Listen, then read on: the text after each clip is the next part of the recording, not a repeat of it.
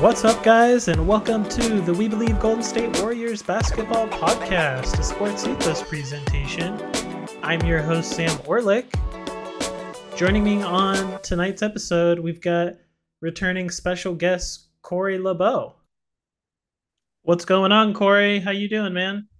I am doing all right. How are you doing, bud? Pretty good. No complaints over here. Man, time flies. Just seems like know, uh, right? just the other day that I had you on talking about the summer back in July and looking into the season, and here we are already uh, eight games in. Uh, Eight games in and already in a full fledged panic, Sam. The championship is has been torn to bits.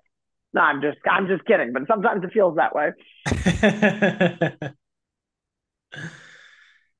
yeah, we got a lot to to dig in here. You kind of already set the tone a little bit. I, I'm sure that there's you know a lot of scrutiny for the Warriors, expectations coming back as as the defending world champs, off to a three and five start.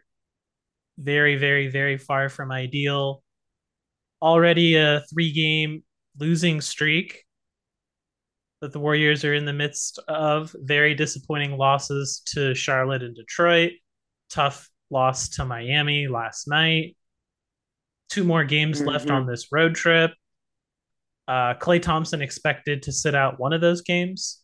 Um, I think everyone's going to be available for the game in Orlando tomorrow on Thursday, and then Friday it's the back to back against New Orleans.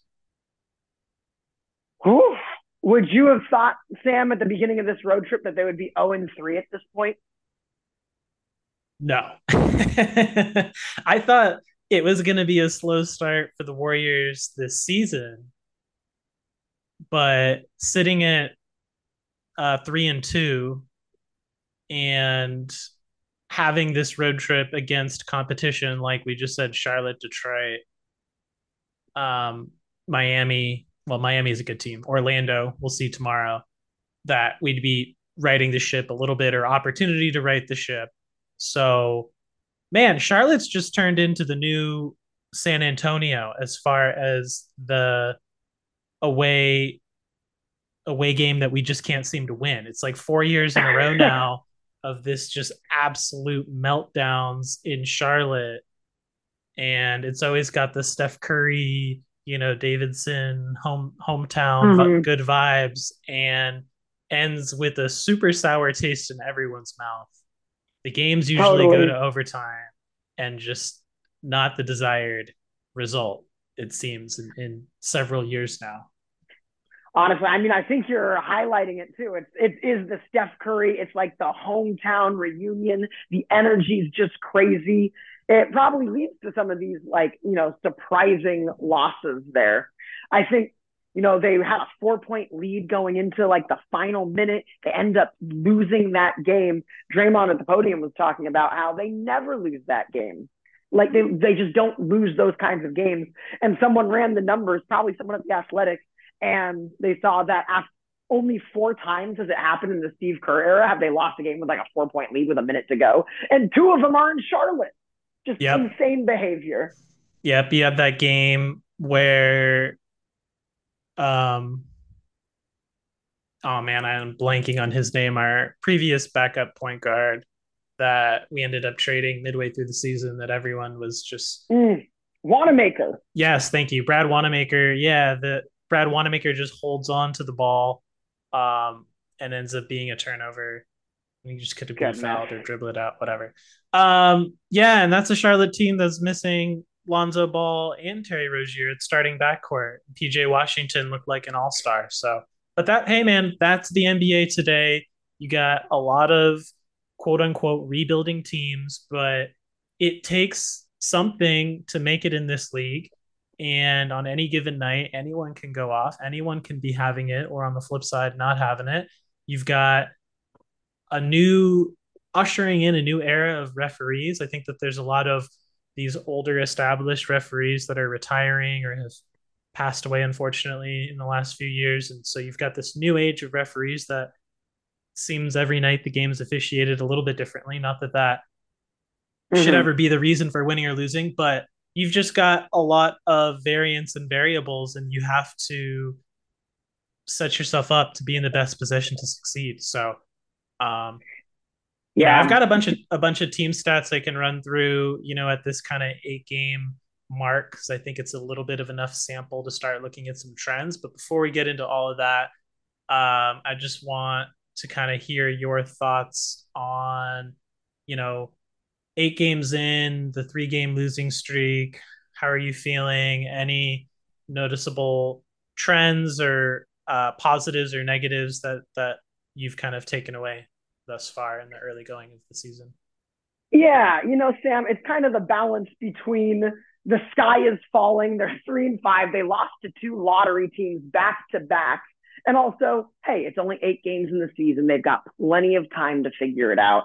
So trying to find the right tone, and I think that's what the team, what the team is, and what Steve Kerr's doing too, is like how much of this is the team needing to just work itself into shape and build out a rhythm versus, uh oh, we might need to like actually make some, if not like actual roster changes, but you know, different schematic decisions. Like think about this a little bit differently. And you know, you say you were saying it's such a good point that this is the NBA. There are no easy games, and this season, I mean, the talent is everywhere. The talent is everywhere. Where Detroit's going to be a lottery team, and they've got you know number one pick Cade Cunningham. They've got a lottery pick in Jaden Ivey. They've got young, hungry talent. You've got Utah and the Spurs, who are supposed to be terrible this year, balling out of their mind. And I think what I'm trying to hold on to before going too much into panic territory is I think this team came out maybe a little too cocky. Like, we're the champs. We know how to do this. We can handle it. And I'm not sure if they've brought the requisite effort and mental discipline to win these games. And I think this is what these last like especially this road trip is teaching them. And we can go into more like when we talk about the stats and which players we're talking about, but like, oh, being a defending champion requires in a game and a poise the whole way through. Yeah, those are those are some some really good points. Um, and I think you know it, it's also important to kind of quantify and look at well obviously the end result is win loss which is a culmination of the team effort but when you break it into little chunks and examine different pieces, you see that the starting lineup of Curry, Klay, Green, Wiggins, and Looney leads the NBA at, at a net rating of plus 58 in 92 minutes. Um, the next the next best is Toronto at plus 36 and Phoenix at plus 35. Um, on the flip side of that, we were just talking about Detroit. Detroit and Charlotte their starting units have have a league worse in minus 33 net rating. And Man. this is just looking at uh, per NBA stats.com for um, the starting fives. So, yeah, I mean, you, you've got this Warriors core, right? This Steph, Klay, Green, Wiggins, Looney, and you throw in Jordan Poole in there when Iguodala gets healthy come playoff time. You know, you maybe include him in that too, but his role is going to be limited at best, really just spot minutes here and there, um, or a closing possession. And you've got this incredible core that I think is very effective. At least the numbers speak to their effectiveness when they're on the floor together. And then you've got this second unit full of young players that have incredibly high ceilings but have yet to have consistent roles. They've shown flashes at times. We saw Jonathan Kuminga play very well last season when Draymond Green missed 30 games, um, but he struggled thus far. And a lot of that, I think, is due to just the positional depth of the Warriors. So right now, Steve Kerr said that Kuminga's playing the four. He's really only able to play the four, and so he's third in line in the in the depth chart at the four because you've got Draymond Green and then JaMychal Green backing him up, and then Jonathan Kuminga. When we've slotted Kuminga in at the three, offensively he looks lost, and defensively he makes mistakes at best. So um, the effort hasn't been there for Kuminga, unfortunately. And we also know that Steve Kerr's way is not to just throw the young players out there and give them 30 minutes and let them make mistakes and and figure it out on the fly. They want, you know, he wants them to earn the minutes, whether it's in practice, whatever. um, and then be productive with the opportunity. And it doesn't mean that Kuminga is expected to go out and score 15 points. I think what they expect from him is to play some really hard nosed defense and not make mistakes defensively. And if he can just make the right reads and plays offensively, then that's something to build on. But if he's going to check into the game against Charlotte and like first play, or no, I think this was actually Detroit. It's like first play of the game, he checks in and um, has a pretty poor closeout against Isaiah Stewart, who just blows right past him for a layup and one. Mm-hmm. Uh, and there's just you can't you can't do that as a young player when you're trying to fight for your time and opportunity. And obviously, that compounds the issue as a young player. You get in your head, you start overthinking things. And so there's a lot of people, I'm sure, who are saying, you know, Steve Kerr, what are you doing? You're killing the youth. Um, you're killing these guys' confidence. But just look at Jordan Poole as an example, right? Steve Kerr gave him some tough love, and he went from nearly out of the league to, you know, getting paid big bucks um, in this recent off season. So, yeah, yeah, kind of a, Sam, kind of a lot to unpack there. That second unit, though, I think is is really is really where the improvement needs to be made. Totally. I mean, you said the stats yourself. If the starting lineup is the best in the league, but they're three and five, that must mean the bench is being pretty atrocious you know, Kuminga is an interesting point because they did throw him out there in that first couple games. They had this weird all big lineup where he was at the three, JaMychal Green was at the four, Wiseman was at the five. And it was just instantly, even an opening night against the Lakers, like very clearly not the vibe. Like it didn't work. The spacing is weird. Kuminga and Wiseman have really similar roles. And I don't think JaMychal Green is not the kind of defensive, like he's, he's a solid player, but he's not the kind of defensive coordinator that you know, even Otto Porter was, who was a really smart, cerebral guy. So it was just tough. And it is so similar to the Jordan Poole situation. You know, you remember the beginning of the 2021 season where Kerr like ran out Poole, like as one of the first guys off the bench for a while, gave him like a shot, like a week in the NBA to really see if he could do it. He struggled. And then he was kind of riding the bench until he got sent down to the G League. And then he came back up. And that was part of that great run to end that season where they almost made the playoffs in the play-in game. So I thought Kuminga had his chance and wasn't able to play well. Moody makes so much more sense in that role as the wing who can come in, who can shoot, and also just smarter on defense, even if he needs to get better. But my question is, I mean, the bench is so bad. Why can't we play Wiseman and Kuminga together if it's already going to be this bad? And I think Kerr just has a lot of lineup questions to answer because you've got all of these young guys who need time. You're trying to develop them. You need to see what you have, but it is untenable if you throw them all in together and you're evaporating these leads from the starters. And I thought the Miami game yesterday, what a perfect example of that. In the first quarter, the starters played so well. They played with such urgency. And then they put in the bench. And by the end of the first quarter, we were down like 10 it was such a sudden and immediate shift that yep. that can't happen even if you're developing talent like that can't because that's not good for anyone's development yeah yeah i think you've made you've made some good points here so um you know i think i think for kuminga there's plenty of opportunity but he needs to build on it with effort and not make those silly mistakes right like just those little things like you totally. let your you let your man blow blow right past you, like you're getting yanked.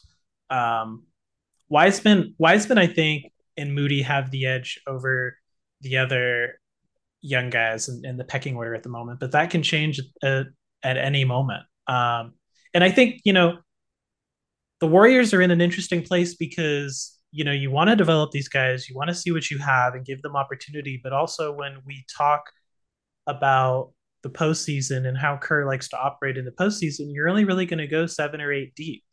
So mm-hmm. you're probably not going to have a lot of playoff games where Kuminga, Wiseman, Moody all see real playing time. You know, even might just be five minutes or or seven minutes, just a little a little blow for for Wiggins or for Klay Thompson um, or for Looney. Mm-hmm. And then and then you've got like you said, JaMychal Green and DiVincenzo, who I think missing the last week and change with the hamstring injury has been pretty a pretty big blow. You can see just how everyone's playing in a different role. I think this is the point I wanted to make earlier. Like last season, Kuminga's on the floor with Curry, so he's getting such easier looks. Now he's on the floor with Poole and um, and JaMychal Green or Wiseman, um, what have you, these other second unit guys playing against potentially weaker talent, but not having the same open space to work with in the half court. Um, and because our defense has been so bad, we're not getting a lot of transition breaks. He's not getting a lot of opportunities to just get wide open dunks or get steals and, and get breakaway plays. So it's a lot of tough contested ha- half court defense. Um, and same thing for Jordan Poole. Jordan Poole's, you know, being asked to lead the second unit, and I think he's doing a good job, but he's not getting as good of looks as well. Defenses are focused in on him, rightfully so. That kind of comes with the territory of getting paid. Um, you're on the top of the list of the scouting report. So, but I think this is all stuff that can get fixed with the starting unit just crushing teams. And it's going to be up to Steve Kerr to figure out the rotations because I agree. So far, the recipe of starters build up a big lead, and then we just kind of bring in everyone off the bench at the same time, more or less, staggered by a few minutes, but leads just evaporate. So I think the rotations are going to change a little bit. I think Klay Thompson's min- minutes getting bumped up a little bit should help. Um, but it Kerr's going to need to get creative here. We can't just have five in, five out with a little bit of overlap with Curry. Um, and you started to see that with Looney getting moved into the second unit. Um, so it's kind of a it's kind of a guessing game here as far as figuring out which combinations work or not. And then I think you made a point earlier that's that's also very valid.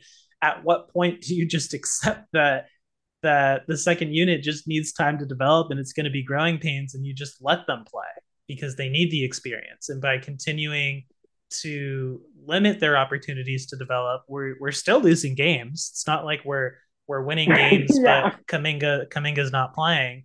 Um, maybe you do just need to kind of bite the bullet, take some L's, throw them out there, and hope that there's some some improvements. Yeah, definitely. And I really think going into this road trip that they thought that their starting lineup was going their their core six, like that's what Kerr, that's what Bob Myers are saying, their core six of the starting lineup in Jordan Poole would be able to carry a win against a Charlotte or Detroit. And it's just been pretty dramatic to see the difference I like them. You know, you saw it a little bit in Miami. You know, other than the first quarter meltdown, like they had different rotations. The bench wasn't completely horrid after that first quarter. You know, they're putting Looney in to start the second to be like have some defensive anchor. They're moving, putting in Wiggins with this with the bench, but yeah, it's going to take some back and forth, some changing. And I think you're right too. The Donte DiVincenzo being injured, I didn't find him super impressive in like the first couple games, but you know, it's the first couple games. He needs some time to gel with the team. And he would clearly be such a nice fit to play like with the starters too. And we need to spell Klay Thompson when we need to like mix it up. A guy who's connective, who's really would play the Moody role, but is probably just a bit more advanced than Moody is right now because, you know, Moody's still young. So once we do get into the playoffs and we have, you know, that core six, and then probably JaMychal Green and Donte DiVincenzo, Absolutely. They could probably win any playoff series. Like, I still think that they're the favorite, but they got to make sure they're in good position to do that. So the balance is there. I have a question for you, Sam. And we're kind of hovering, we're hovering around some of these things. I'll start with a with an easier question first before we tackle the big one. The big one. But first, you said Jordan Poole's doing a good job on the bench. My question to you, is he doing a good job on the bench? Because I've been a little underwhelmed of him as like the sixth man. And I thought Miami was a big example of that. I don't know what was happening, but he's having a hard time finding his place, finding his spot. And you would think coming off of the contract, coming off of the postseason that he had, that like this is your unit and you're responsible for this is where you get to put up numbers, where you get to get the assists and the alley oops to Wiseman. And he's having such a hard, I mean, I don't know if it's an, a mental adjustment or but it's just hard to be with the bench units because you know all these rookies are dragging us down. But I've been a little underwhelmed with his performance. And I think one of the things that they need to get better at is have Poole as that sixth man of the year candidate. And right now, I don't think he's anywhere close. Yeah, I think that you know Jordan's numbers are down thus far through eight games compared to his averages for last season.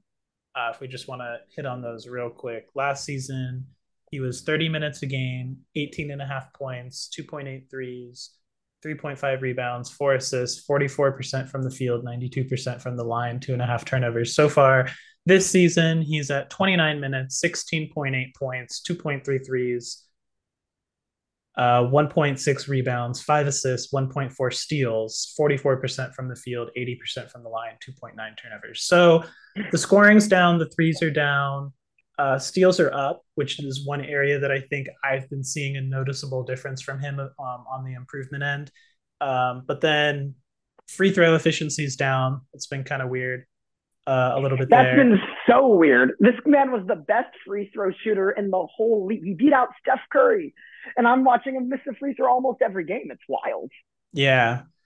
Um, I think that there's an adjustment because the league is more focused in on him. And I think last year he was able to just kind of take teams off by surprise off guard. He wasn't really the point of emphasis. And so now I think that he really is. Yeah. Um, and that and makes, then, that makes, yeah. And then also Klay Thompson struggling. I think and Wiggins too. Wiggins came Wiggins started the season gangbusters, but he's kind of fallen back to the mean a little bit, which is what I sort of expected offensively.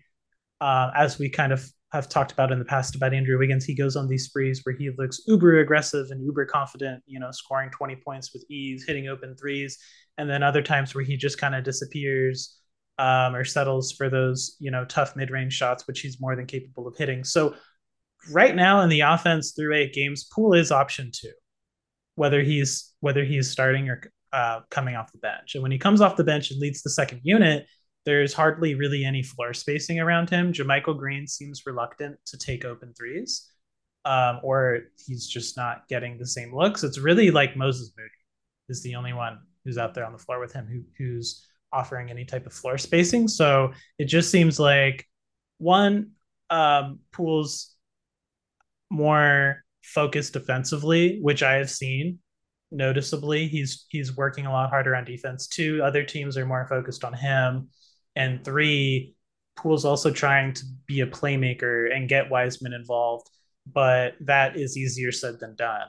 So um, the scoring's down, which I think is the eye test, right? When we look at him, we don't see the the silky smooth, easy scoring that we saw last season, the microwave mm-hmm. off the mm-hmm. bench, the quick 12 points. Although he's done that a few times, the game um, against Detroit, it was looking Ooh, like a blowout loss. Det- that sequence in Detroit, Sam, when he scored like on a 12 nothing run all on his own, that was yeah. electric. Very like Steph Curry esque. But it's concerning to me that, well, it makes sense because he was starting that game. So he's playing his minutes alongside Steph and Dre and everything. But it's concerning that that's like his big breakout moment when his role on this team is going to be the sixth man. I think that all makes sense. He's trying harder on defense. They're trying harder on defense. The the opponents, they're focused in on him. The scouting report is out on him. This man has made big money in the league. He's going to get the attention, and he's trying to focus on being that playmaker. And I know you could tell from game one against the Lakers that they're trying to make the Poole Wiseman pick and roll. Like they thought that this was going to be great. And it's just kind of, it's probably just growing pains, but it's taken a little bit of the magic away from Poole, where he does feel like almost unstoppable as a scorer and kind of reckless. And instead, he's been playing more tentative than I expected when I was kind of hoping that he would take the bull by the horns. And maybe that's, you know, that's Kuragata figuring out the bench lineup. So when he is the sixth man, we know what's happening. He's got his rotation around him, but interesting to see. Yeah. And I mean, from a playmaking standpoint, he's had three games with seven assists. The average is is buoyed down a little bit. He had only two assists against Miami, three games with four assists, one game with five. The turnovers are an issue. He's going to need to work on that. The three discontinued dribble turnovers.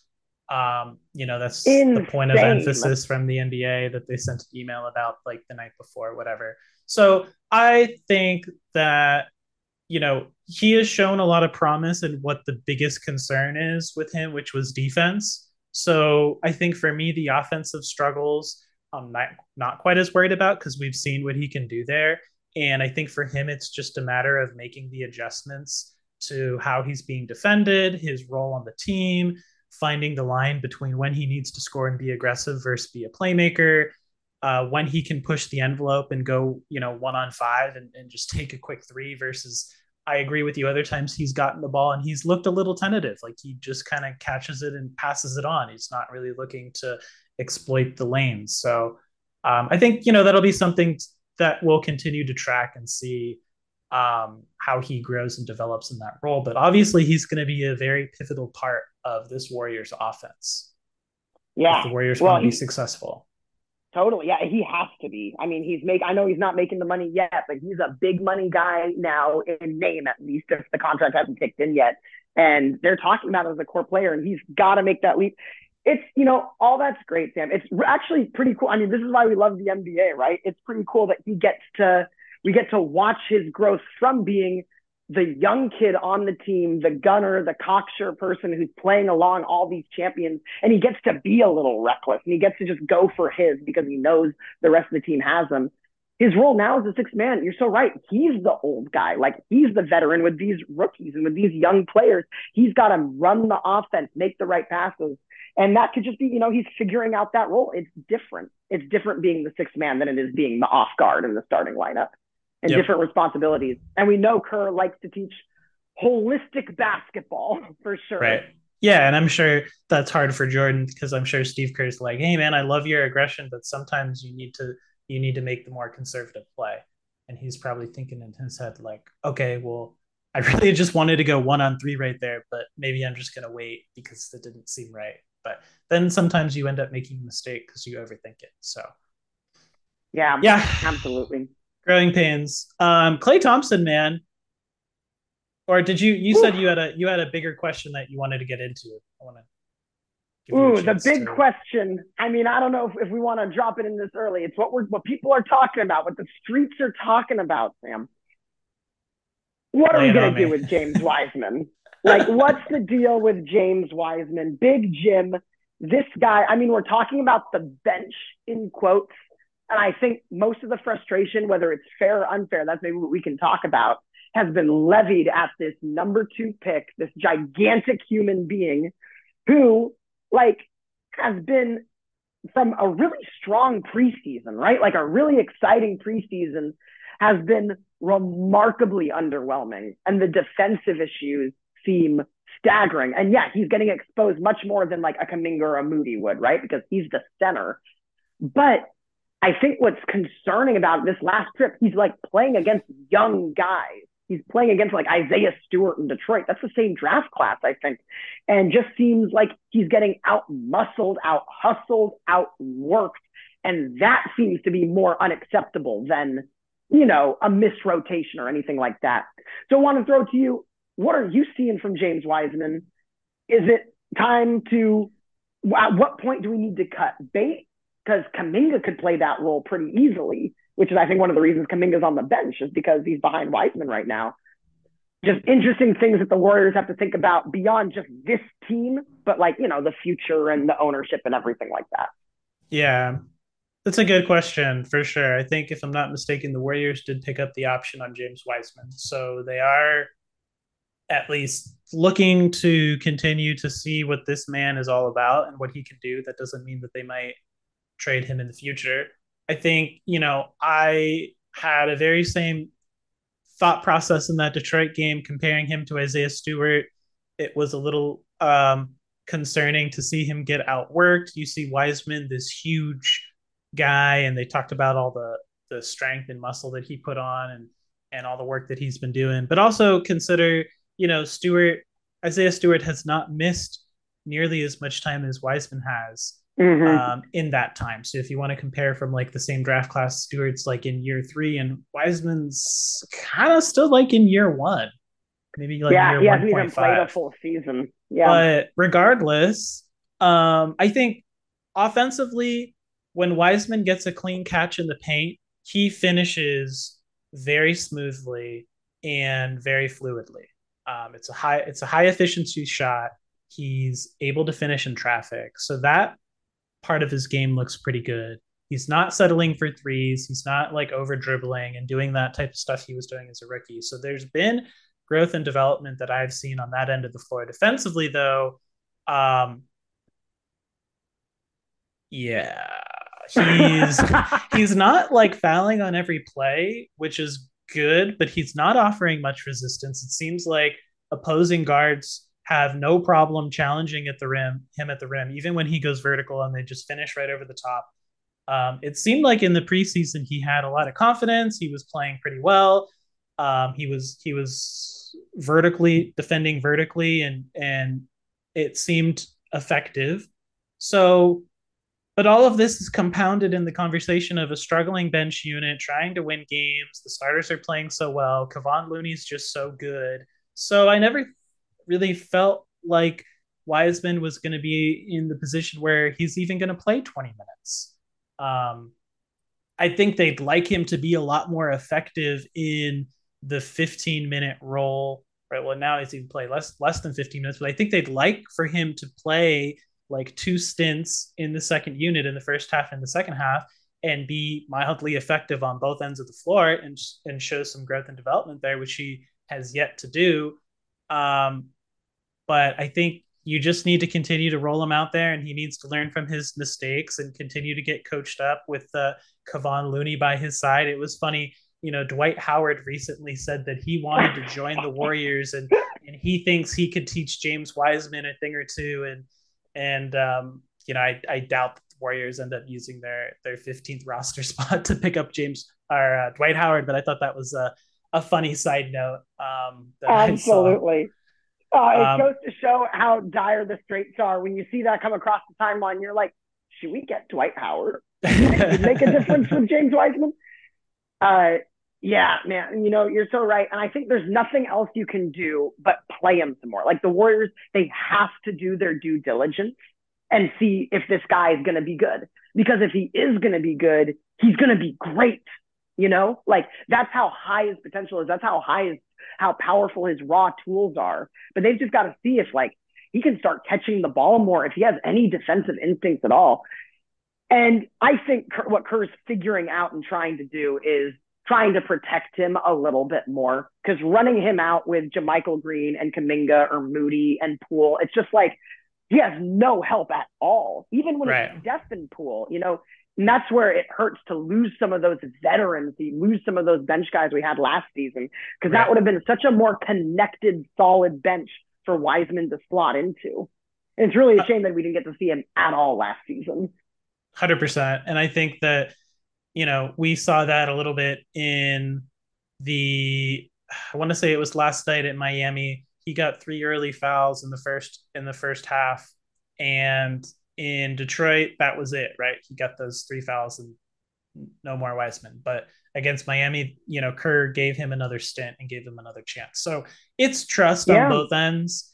And yeah, it's figuring out where to put in these young guys to give them a chance but also allow them to be successful because when you just have this this all second unit lineups, it's it's just been it's been rough. And you know, it makes sense. We kind of take for granted the play of Damion Lee and Toscano Anderson, who weren't mm-hmm. were, were far from exciting players. I mean, Toscano Anderson definitely had his exciting moments, but these mm-hmm. were just solid role players who understood the schemes on both ends of the floor, who didn't typically make mistakes, who didn't typically make home run plays, but they weren't going to botch a defensive um, assignment or a switch. Uh, they'd move the ball the right way. They're not going to rack up a bunch of turnovers. Just you need those guys to kind of fill the gaps when you've got a few a few new players who are trying to find their way. Um, Absolutely, man. And I mean, it's like all praise is due to JTA and D Lee because they got a lot of, you know, shrapnel thrown at them towards the end of last season when they were, you know, the outskirts of a championship rotation. But I think we're beginning to realize how valuable they were in terms of, yeah, solid rotation guys who, you know, are grown men who understand defense, but they also understand the Warriors system and spent years playing with these guys and being inside the locker room. And also they came into the game with energy, like they would change a game. Now, whether they win or how talented they were, that's, you know, for whoever else to decide, but they came in with energy. And sometimes just that was enough to give a little bit of an impact. And, you know, maybe it's not fair to assume that these like 20 year olds, 19 year olds, 21 year olds would know how to bring that effort and energy and stay ready when they are called upon.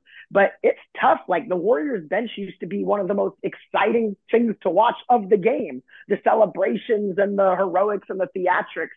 And without those classic good bench guys, it's just these young guys who don't really know what to do. It's it's there's something missing a little bit, and it's just going to take time to gel. But it is this is the trade off that they made that they like packaged up their entire bench from a championship team and brought in brand new people, whether they're, you know, the young ones who were on the team but not really playing or brand new players. So it's going to take a little while to figure out. Yeah. And I think for, for JTA and, and Damion Lee, they had to fight their way into the league. They weren't, they weren't draft mm-hmm. picks.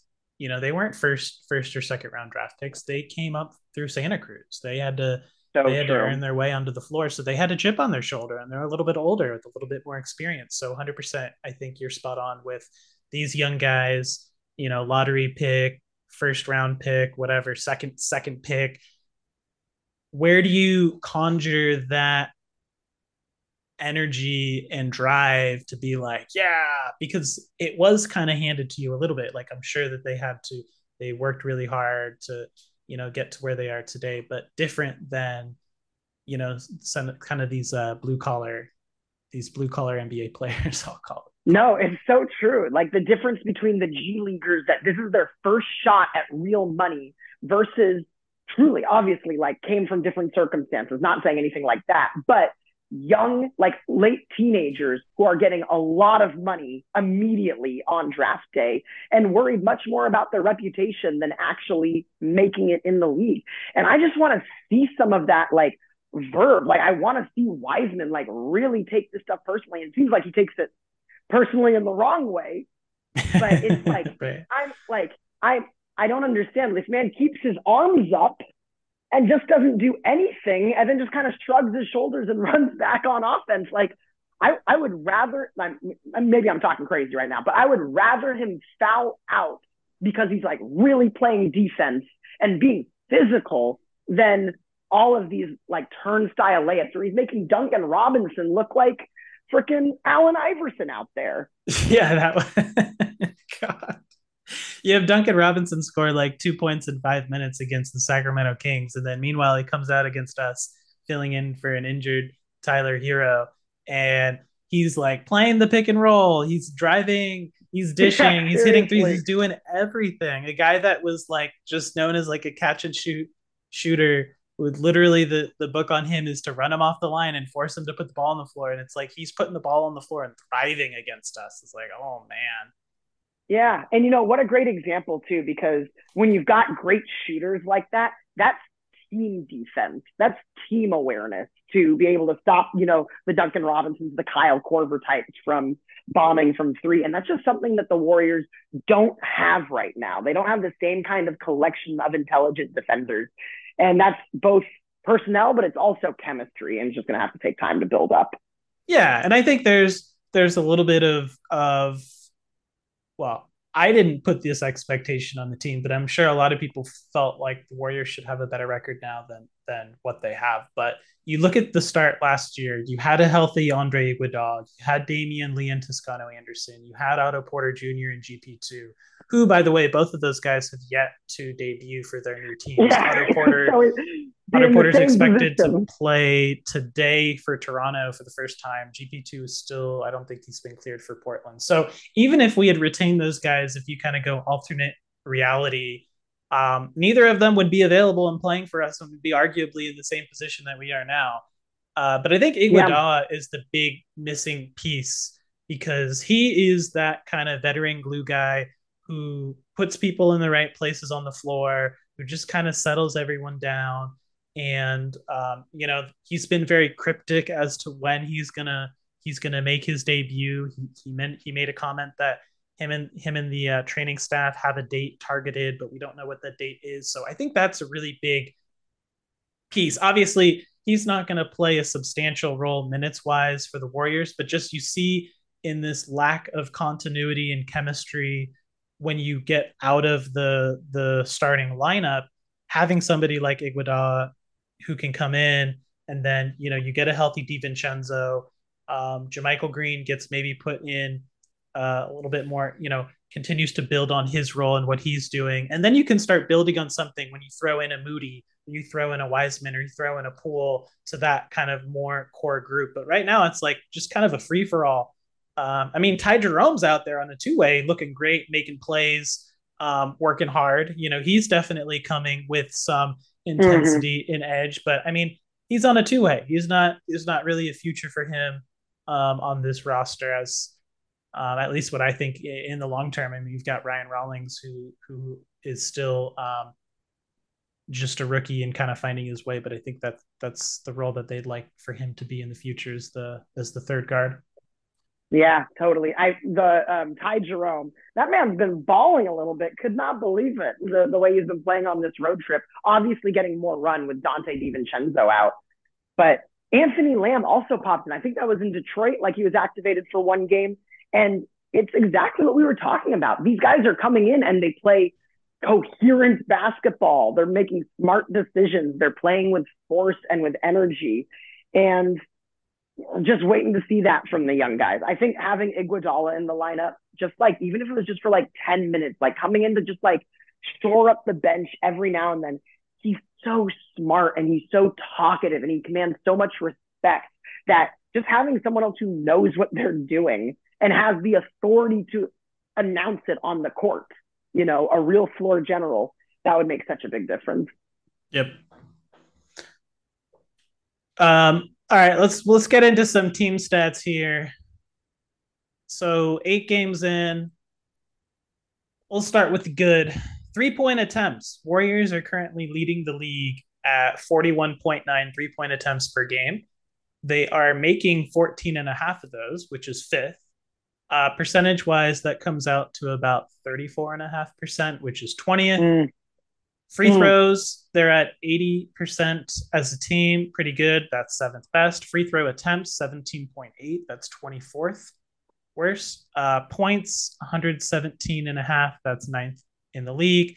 Rebounds, uh, just under 43. That's 21st in the league. Assists, 29.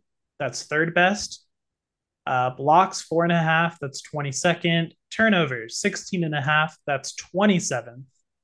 Uh, personal fouls 23 per game, that's 26th worst. And then fouls drawn 19.8, that's 23rd.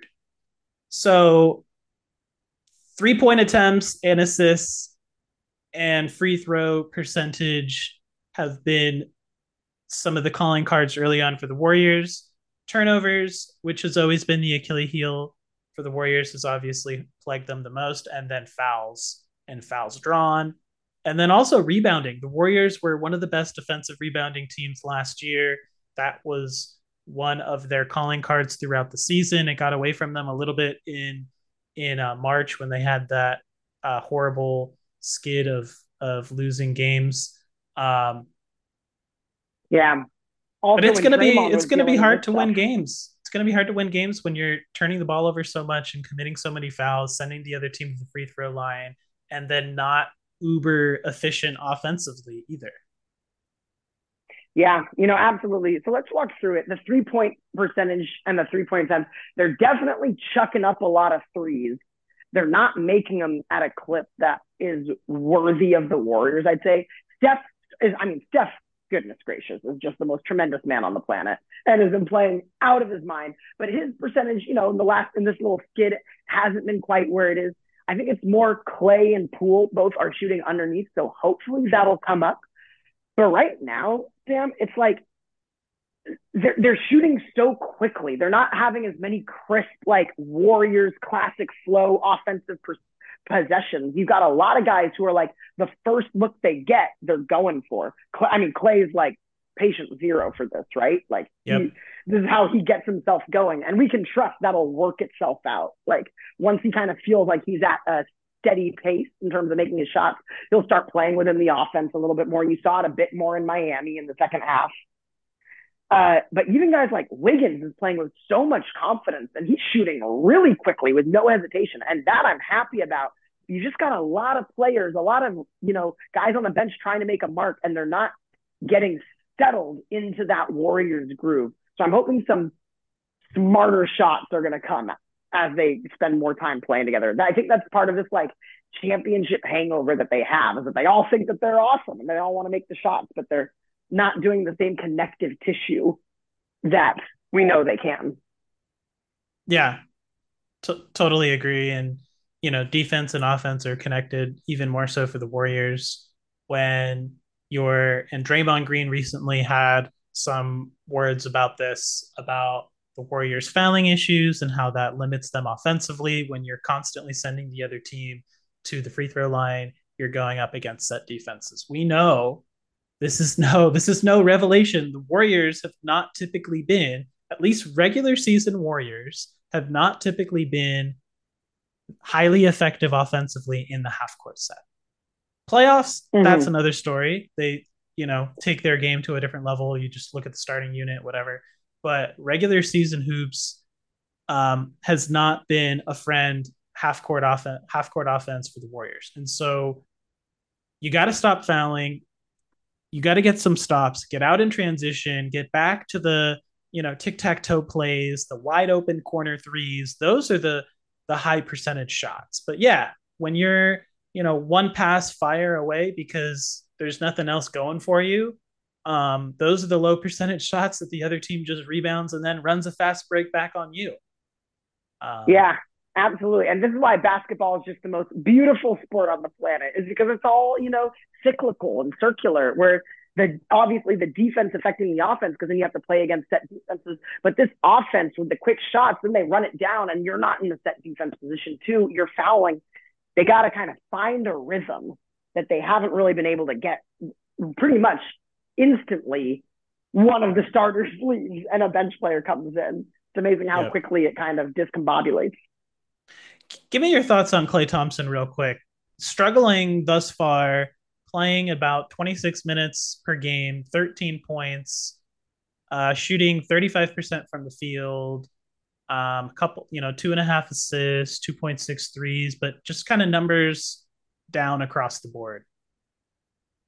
Yeah, you know, it's one of the things I remember we were talking about this the last time we potted Sam, and we were saying, like, okay, so are the Warriors going to be better this season than they were in their championship year. And one of the things about, yes, they would, was the assumption that Klay would be better because it's a full year with him. He has it under his belt, but he's starting off so slow. I'm not. I'm not too concerned. He had the whole preseason where he wasn't playing too much. He's getting into a rhythm. But it's just with Klay specifically, and we saw this last season too, when he's out of rhythm, he can have a tendency to hijack the offense and take the whole team out of rhythm. And that can be, especially when we're already having tough times with the bench, when we have those possessions that kind of get taken away, that's brutal. I think he's going to be okay. I think he's working himself back into game shape. And I thought my, that game against Miami, he lit up for one of the first times of the season in that second half where it was real. All of a sudden, he went from having a pretty bad game to he's shooting 50% on threes. So I think it's going to happen, but it's tough to watch right now. And I hope he's starting to figure out the be- more ways to play within the offense that'll unlock him. Yeah, I think we had kind of assumed that, you know, he has a full off season under his belt to, to approach this season you know, with an even better mentality and not have to be ramping up. Well, he didn't scrimmage or do any pickup during the summer. So he didn't really have much of an off season. Yeah. He's still getting his legs under him and it shows. A lot of his shots are short. And Klay Thompson is, you know, it, it, this version of Klay thus far, his effectiveness on the court seems to be very tied to how efficient and how much he's scoring um, how efficient mm-hmm. he's shooting and, and his scoring. His defense has been sufficient. I think there have been times where he's come up with good plays, and there's also been times where he's been beat. So I think it's kind of, you know, it's still work to be made there. I think that's obviously the the hardest side of the floor coming back from injuries on the defensive end, moving your feet, the quickness, and all of that. Um, and it's going to be a really long year if this is the version of Klay we get for the entire season. Because you're right, he becomes a volume shooter. He shoots, you know, 15 plus shots, only hitting like five of them. He takes a lot of threes, and he can either shoot you in into or out of games um, if that's the case. But all it takes, and and also to be fair for Klay Thompson, even before he was injured, he was mm-hmm. notorious for having exceptionally slow starts to the season. Yeah. I remember he had months um, where he was like shooting 30% in the month of November, 30, 35% in the month of December. So this isn't the first time he's gone on a cold streak, but this version of this young Warriors, it we don't have the stomach to have all these young players figuring out the figuring out the job on the fly. You know, Jordan Poole figuring out his new role, and and the offense is really being carried by Curry, um, Wiggins at times, and Draymond Green. Like that, it's we're seeing the result of that, and we're not playing well defensively. We're turning the ball over, and we're committing a lot of fouls. There's just such a small margin of error to beat any team, even the Detroit Pistons or or Charlotte, you know, it's just going to be tough. Yeah. Yeah, definitely. And you know, with Klay, did you see that that clip that went viral? He was responding to Charles Barkley's comments.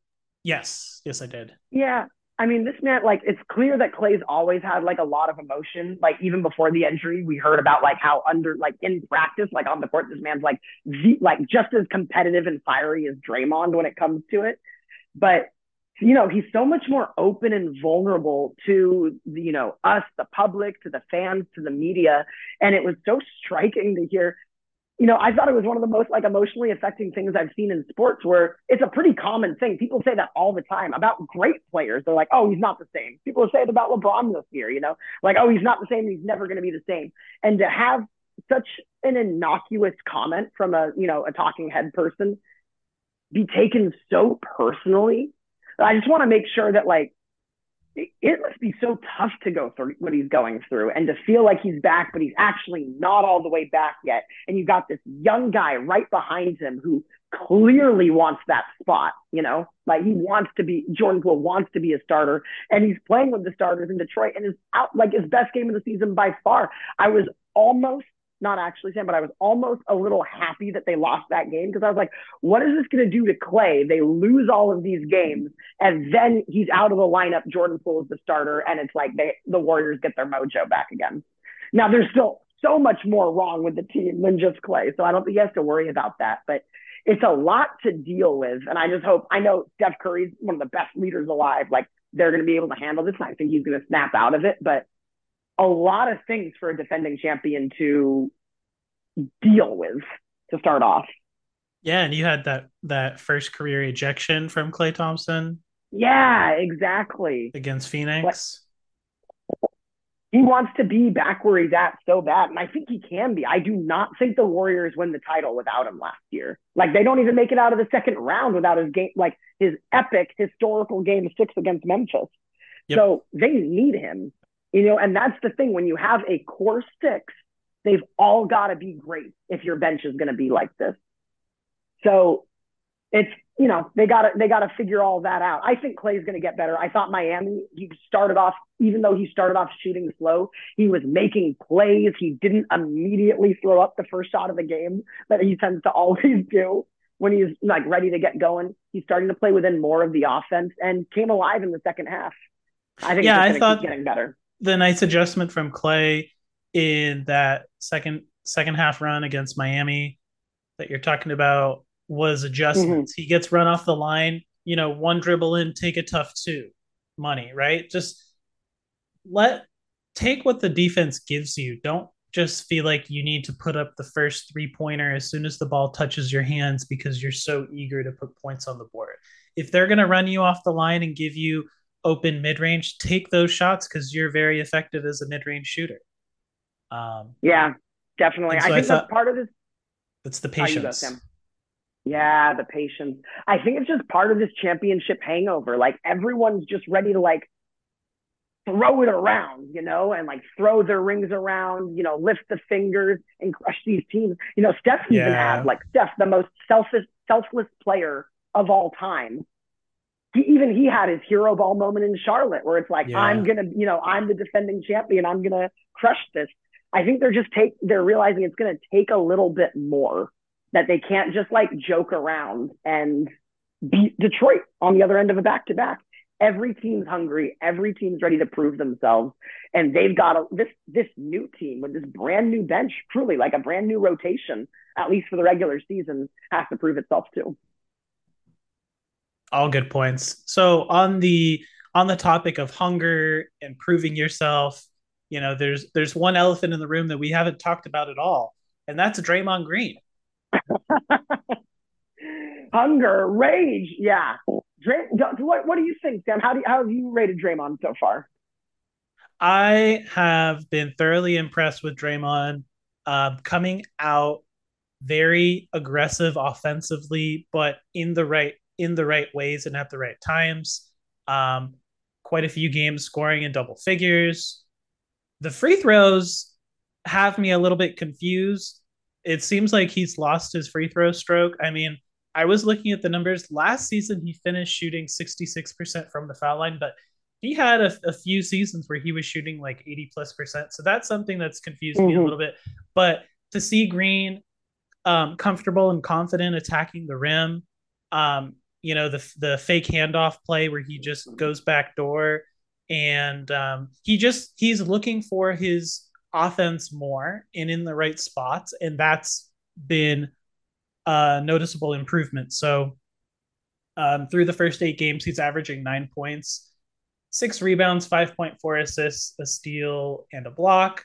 Um, last season, he was at seven and a half points, seven rebounds, seven assists, uh, one and a half steals at the block. So, uh, you know, one and a half points, not a huge difference, but also it is, right? When we're talking about all of these offensive struggles, when when you've got somebody who's really just we've just kind of chalked it up that Draymond's not going to be an offensive threat anymore. If he's able to score 10 points per game, that's big. We need those points because he's usually efficient when he's shooting and he's not it's not taking a bunch of threes. Um, it's attacking the rim. So I like that. I think defensively he's been pretty good as well. Um, you know, rebounds, assists are down a little bit. What do you got? What are your thoughts on Green? Yeah, no, I think first of all, I'm thinking, wow, can you find a better nine seven six one one? like, like that's like the wildest box score stat line, and yet it's amazing how good he is. I totally agree. I think he's been, you know, after Wiggins' swoon on this road trip and that back to back, Draymond's been easily the second best player on this team, and it is uh, like really exciting to see how good he is offensively. And you're right, it's just two points different, but there's such a difference in the mentality and the focus and the attack he has. All the points he's getting, he is going for. Like he's reading the defense and he's making the right call to drive to the hole, to get to the line, to shoot the open shot. Whereas before, it was he refused to shoot. And then sometimes he would bail out a play and you know he may have made it, he may didn't. But now yeah. it's so much more intentional, and it unlocks so much more on the offense, and he feels like it feels like he's an actual threat. Yep. I think Re- not reluctant shooting or passive shooting, but aggressive shooting. Totally. And it feels like he's making threes too. Like I know he's not making a lot of them, but it seems like he takes like a couple a game and he makes one.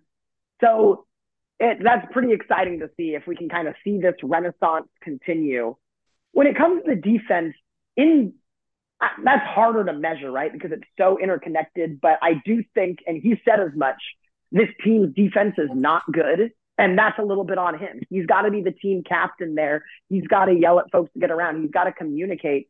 And it hasn't just been the bench with the bad defense.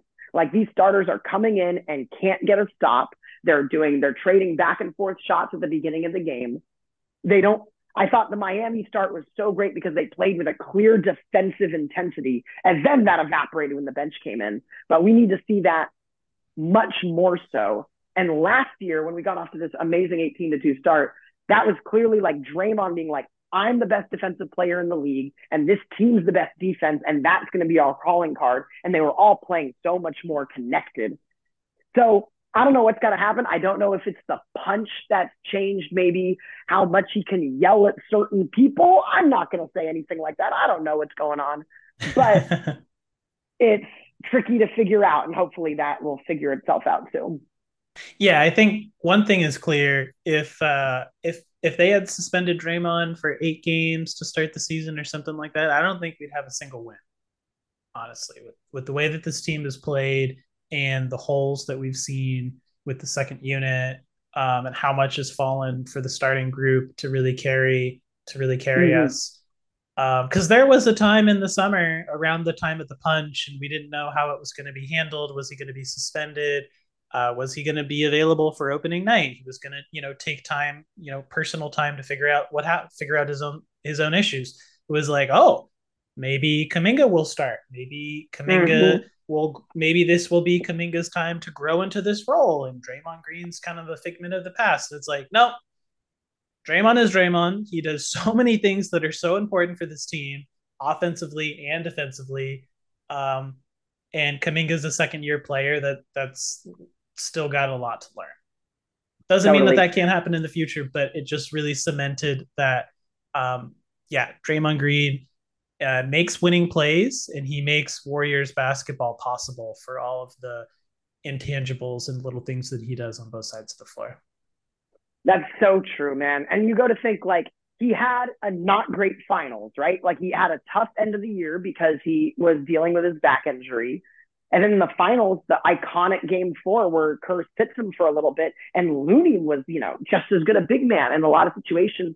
When the punch happens, it was so easy to imagine a future of, oh, the Warriors without Draymond. Like this actually could be a thing and maybe it's not worth it anymore. And he has completely impaled that like imaginative future away. This team would be nothing without him. Like not yep. even close to a championship contender. And that's Joe Lacob's problem. That ain't my problem. Right. I'm glad I'm glad that he's playing really well. And it seems like with all of the extension talk, everything going on, that actually if you know Jordan Poole's chill with it and the team seems to have handled it, this might have panned out the best possible way because Draymond has to be amazing and he has to prove himself. So he can't complain about the about the contracts or anything because he knows he messed up. So he's coming out and playing like it so far, like really showing his value to the team and to the league. And that's all we can ask for is contract year Draymond balling out of his mind. Yep, it's going to be you know still eight games in. A lot of things can happen. Um, it's going to be interesting to see what Steve Kerr does. You know, Warriors have a league high 15 back to backs this season. Uh, we oh. already had had one of them. Um, just recently, we're about to go into another one Thursday, Friday, back to back um, at Orlando, at New Orleans. Mm-hmm. So so far, Klay Thompson was the only one to be rested in the first back to back. Steve Kerr said he's going to handle his starters accordingly, whatever that means. You have to think that as the season wears on, you know, Steph's playing upwards of 35 minutes almost feels mm-hmm. like by necessity. You got to think that Curry's going to get some rest. You got to think Green's going to get some rest. I know Kevon Looney wants to come out and play every game again, but you got to think he's going to get some rest. But then when you look at how how the starters are really the only thing that's keeping us from from getting blown out every game, can you can you afford to rest the starters on back to backs more than Klay Thompson, more than you absolutely have to uh, if you want to continue to win regular season games. And so I think, you know, yeah. this team needs to grow a little bit and maybe the return of DiVincenzo helps. Maybe, you know, Steve Kerr says that a lot of these issues with the second unit and rotations are going to get worked out. He's not really worried. Of course, it, you know, Steve Kerr's not going to come out and say, I'm really worried. This team's got a lot of problems. Yeah. You know, Bob Myers, what did you do? terrible. yeah. He's not going to say that. But at the same time, I think that a lot of the issues that we're talking about here with this team are correctable. This is growth and development. This isn't fit. This isn't like the Lakers and and we've got Westbrook and what do we do with him and and how do we utilize mm-hmm. him and do we have the wrong players on this team? You know, you've got all the right pieces. It's just figuring out how to plug and play. And I think worst case come, you know, February trade deadline time if we're really before really far behind in the standings and really feeling like things aren't going the way that we want it to. We still have that one open roster spot. You know, Bob Myers is a shrewd GM and could potentially pull off some type of trade, bring in another free agent piece to to um, strengthen that second unit in that depth. Um, but I do think that we're not going to see anything happen as far as trades with Kuminga, Wiseman, Moody, you know, or even Patrick Baldwin Jr., Ryan Rollins. I do think that there is a clear commitment to developing the talent that this team has. And um, I just don't see them trading any of those those pieces away because that would likely mean that they're not playing well and they're not playing effectively. So then you're kind of getting pennies on the dollar back in return. Um, yeah, exactly. No, this team is not going to part with any of their young players. Like they have made their bed. They're going to lie in it. I think you you know you really brought up you know, maybe these things will get worked out. I'm sure they will, even with James Wiseman, which is just like tough to watch at times. Like, give the guy more reps, get him accustomed to the speed of the game even more so, and the pressures of what he's dealing with, having him get used to it. But the slow start is concerning because of exactly what you said. This team is old. These starters are old. They need to rest. And it's going to be harder to do that and rest all these back to back games when you can't pick up the easy wins against Charlotte and Detroit. So they've got to kind of get a modicum of balance here and then rest up so they're healthy for the playoffs too. And that's, you yep. know, a lot, some fun things to figure out, some fun things to figure out. Yeah, and if you compare last season, you know, we had the 18 and 2 start that obviously had us all on cloud 9. And then in um, early spring, dropped 5 games in a row. We had a stretch of 15 games. We just looked god awful where it just mm-hmm. looked like where is this team going to find their way in the postseason and how are they even going to finish in the top four in the West? So if this is that stretch now at the start of the season to then get rolling for you know the next three fourths of the season, I'm on board with that. You know, I think I think it comes without saying that there's going to be growing pains with this team.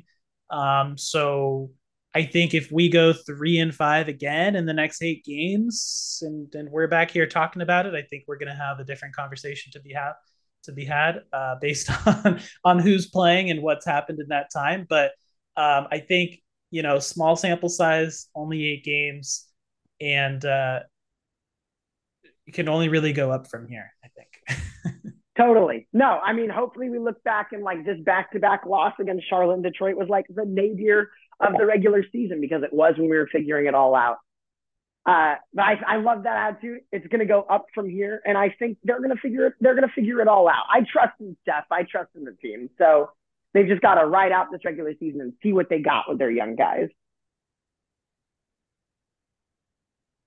All right, man. You got any uh closing closing thoughts, or you got any you got any games you're planning to go to at Chase?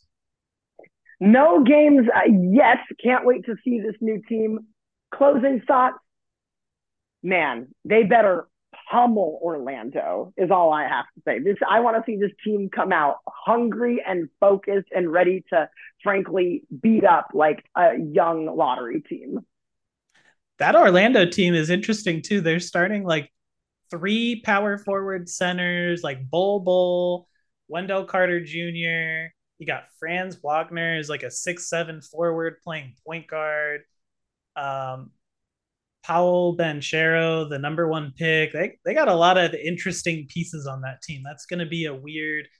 Uh, that's going to be a weird group to go out and against. And how are they going to defend Steph Curry, Klay Thompson, yeah have Bol Bol run around chasing Steph. I'd be very excited for them to throw out their gigantic all center lineup and have the Warriors run out the pool party lineup with Draymond at the five and just let's see what makes a difference. Let's see, let's see what happens. But it should be fun. And let's see if Kuminga gets any minutes to ball out against Franz Wagner Wagner and show that he actually deserves to be picked ahead of him too. That'd be nice to see as a Warriors fan. 100% man. Well, Corey, it's always a pleasure having you come on the show. Hopefully, next time we'll be better than 12th in the West. There we go. Let's get back up the standings, man. Ready to see that top three, top three seed. But always great to talk to you, Sam. Go Dubs. Can't wait to see the season unfold. And once again, this has been a We Believe Golden State Warriors basketball podcast, a Sports Ethos presentation. Please give me a follow over at Twitter if you haven't already. That's at SD Orlik. Thanks for tuning in, guys. Subscribe, rate, and review the show. Catch you on.